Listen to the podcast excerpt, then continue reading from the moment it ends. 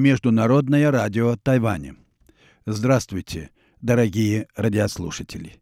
В эфире передача «Китаеведение. Устная история». У микрофона Владимир Малявин.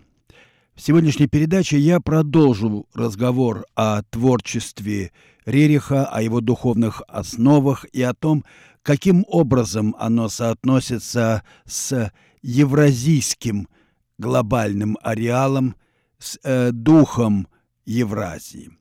Напомню, что сейчас в Москве проходит в Третьяковской галерее на Крымском мосту большая выставка творчества Николая Рериха. Большое событие в культурной жизни России. И сейчас хороший повод поговорить о значении наследия Рериха для нового осмысления России, ее места в мире. В прошлых передачах я говорил о том, что главным импульсом, да, движущей силой в творчестве Рериха была его страстная, можно сказать, любовь к неведомому в истории, к тому, что сам он называл историей помимо историков.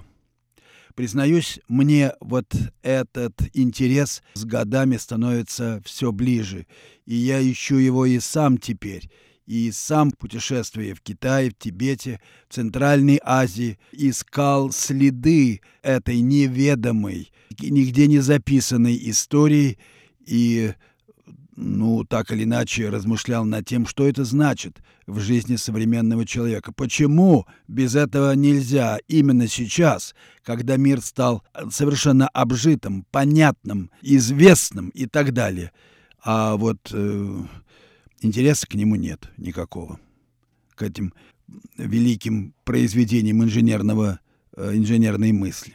Вот э, Рерих здесь как раз приходит на помощь. Он помогает нам понять, что это такое история или древность, которая никогда не была исторической древностью, которая никогда не была актуальным состоянием какого-то сознания или общества, и что это такое для Евразии.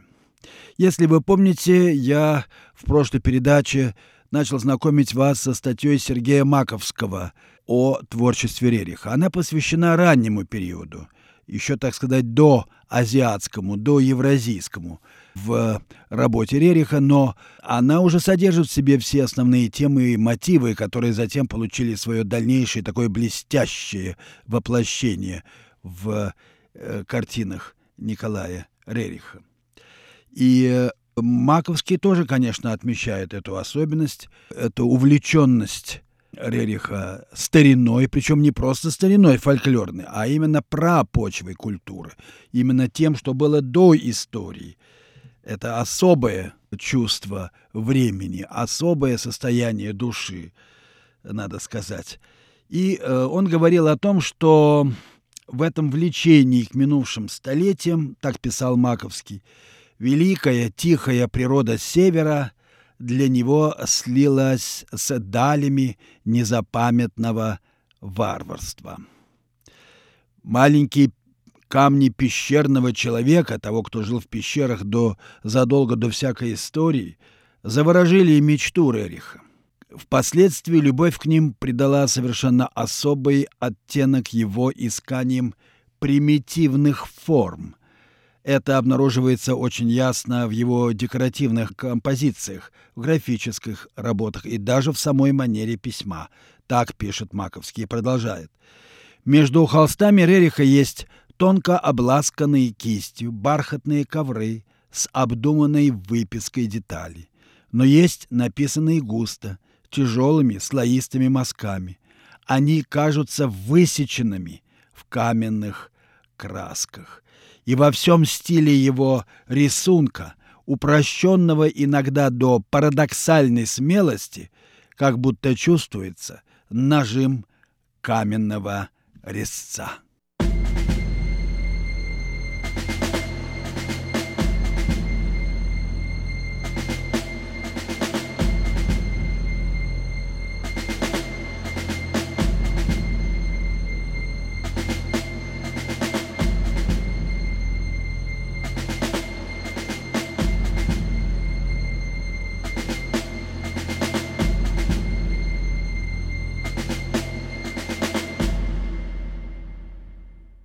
Я продолжаю знакомить вас, дорогие слушатели, с эссе Сергея Маковского о творчестве Рериха. Оно посвящено раннему периоду творчества, так сказать, до азиатскому, но уже содержит в себе все его основные мотивы, темы и даже технические приемы.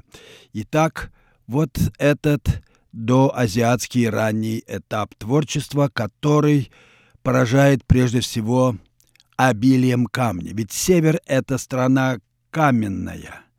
И тот же каменный север, замечает Маковский, вошел в живопись Рериха. Суровость, угрюмая сила, нерадостная определенность линий, цвета, тона.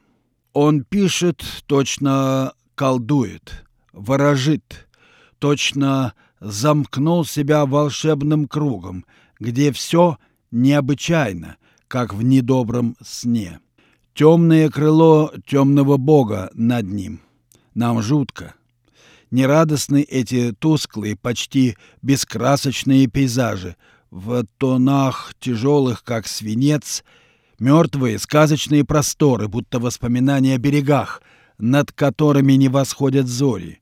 И когда загораются в них яркие пятна и нежные просветы, мы видим не солнце, а мерцание драгоценных камней и перламутровых раковин на дне подводных пещер. И нам понятно, почему одна из лучших картин Рериха — полотно, которое называется «Зловещие», черные птицы у моря, неподвижные вороны на серых камнях, пугающие мысль недоброй сказкой. Тоже зловещее молчание идет от большинства картин. Перед ними не хочется говорить громко. На шумных выставках они кажутся из иного мира. Древние, холодные полумраки севера, недобрые шепоты темного бога. Ими овеяны не только люди и звери, и сообщница их природа, святые и ангелы Рериха также странно нерадостны. В его религиозных композициях отсутствует все умиленное, светлое, благостно невиданное.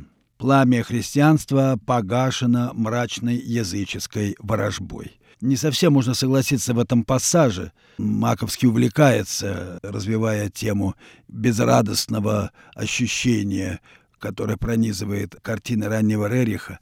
Но тут надо, конечно, отметить два обстоятельства. Во-первых, кто сказал, что история, помимо историков, это прогулка по парку?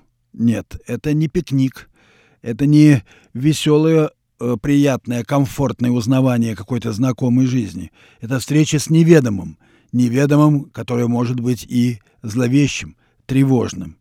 И, во-вторых, можно понять, почему Рерих, вот эта любовь Рериха к первобытности мира затем притворилась в его азиатские формы его творчества, и там он нашел ответы на многие мучившие его вопросы. Я имею в виду восточные религии, потому что Восток и, может быть, главное его достоинство, на мой взгляд, состоит в том, что он действительно соприкасает с чем-то первобытным, первозданным в человеке, с этой бездной, которая ближайшим прообразом, которой является, конечно, камни, вот эти самые твердыни гор, стражи вечности, которые, ну, конечно, в таких странах, как Тибет, например, любимая страна наряду с э, Монголией э, Рериха, которая есть прежде всего страна камня.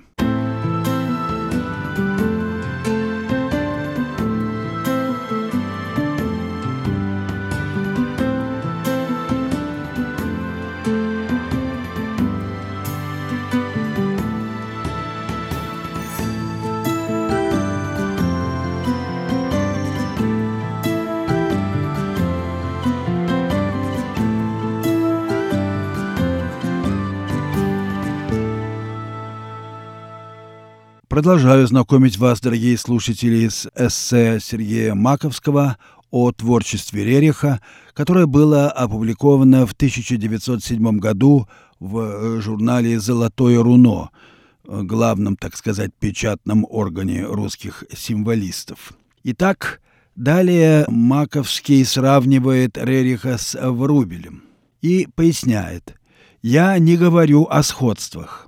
Ни характером живописи, ни внушениями замыслов Рерих не напоминает Врубеля. И тем не менее, на известной глубине мистического постижения они – братья. Различные темпераменты, различные формы и темы творчества, дух воплощений един. Демоны Врубеля и ангелы Рериха родились в тех же моральных глубинах. Из тех же сумраков бессознательности возникла их красота. Но демонизм Врубеля активен. Он откровеннее, ярче, волшебнее, горделивее. На нем сказался гений Байрона, мятеж Люцифера. Отсюда его влечение к пышности, к чувственному пафосу восточной мистики. Отсюда острота движений, угловатость контуров и зной сверкающих красок. Символизм Врубеля переходит в религиозный экстаз, кольцо замыкается. Вершины аскетического целомудрия соприкасаются с мукой гордыни и сладострастие. К Врубелю можно применить слова, которые Метерлин говорит по поводу Рюйсбрука удивительного. Мы видим себя вдруг у пределов человеческой мысли, далеко за гранями разума.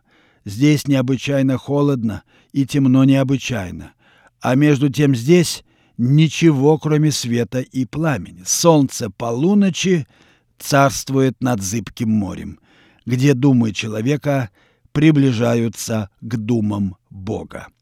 Конец цитаты.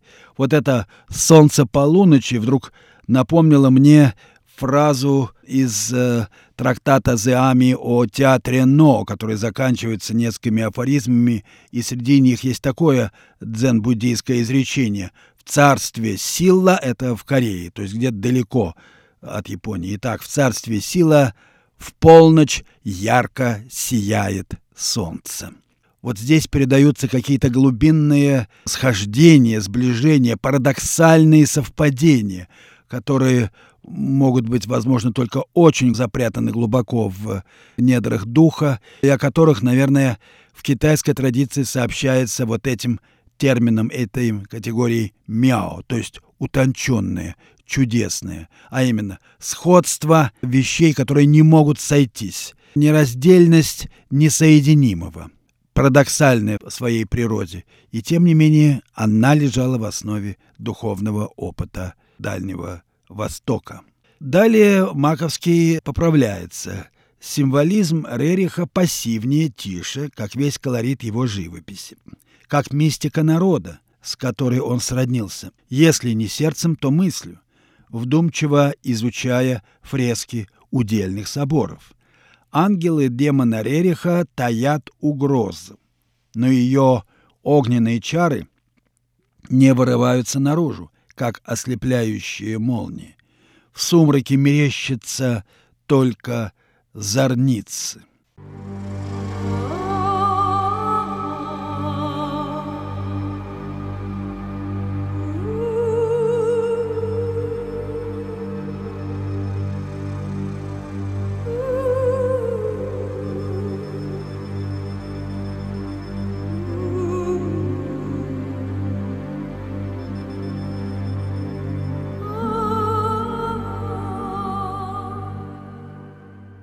Я продолжаю, дорогие друзья, знакомить вас с содержанием эссе Сергея Маковского о творчестве Рериха в э, ранний период его э, жизни, до 1906 года, когда Рерих писал пейзажи Древней Руси, русского севера, насыщенные каким-то иным видением иного мира, какой-то праисторией, тяжелой и по-своему задумчивой, не имеющий ничего общего с естественным миром и так далее. И в этой связи Маковский высказывает несколько, на мой взгляд, интересных соображений о об образах древнерусской архитектуры в картинах Рериха. Они имеют и прямое отношение к видению Рерихом дальневосточных цивилизаций.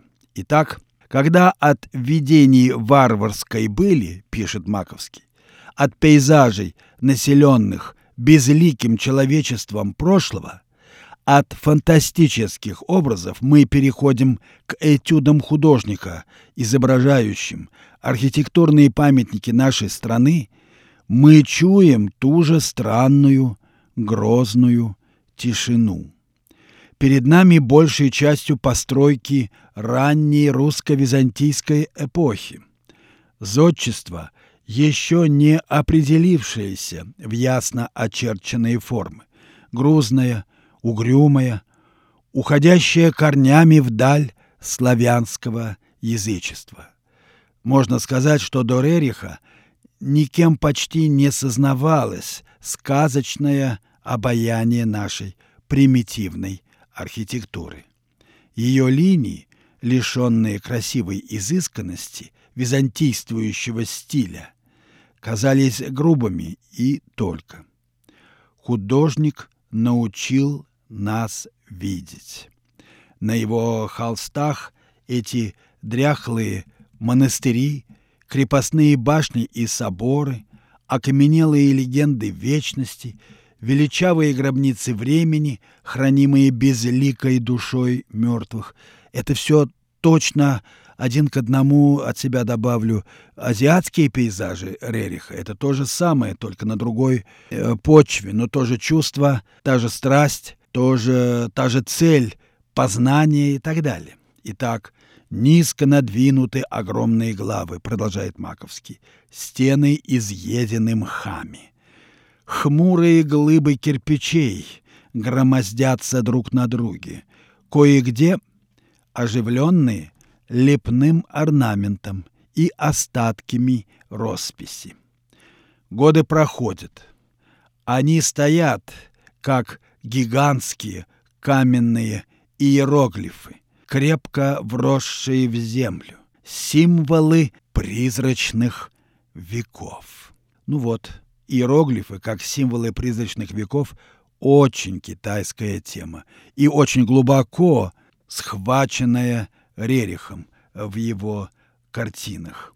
Маковский говорит далее о том, что он видел незабываемые этюды Рериха, которые тот привозил из своих, из своих поездок по России.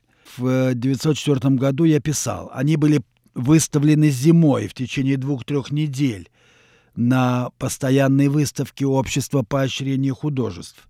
Петербургская публика, разумеется, их не оценила. Теперь они отосланы в числе других работ в Америку. Вернутся ли?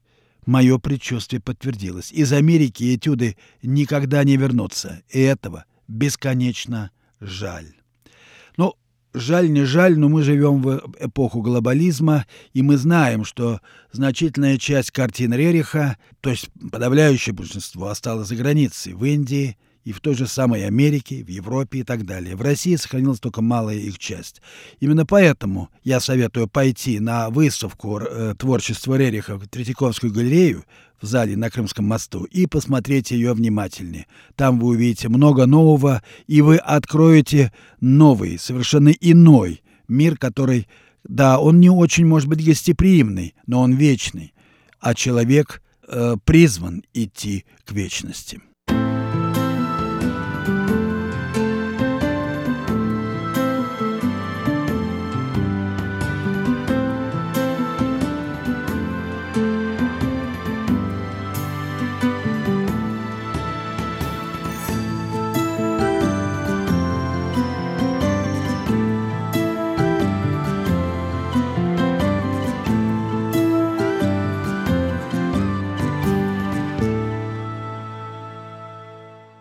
Слушали передачу «Китаеведение.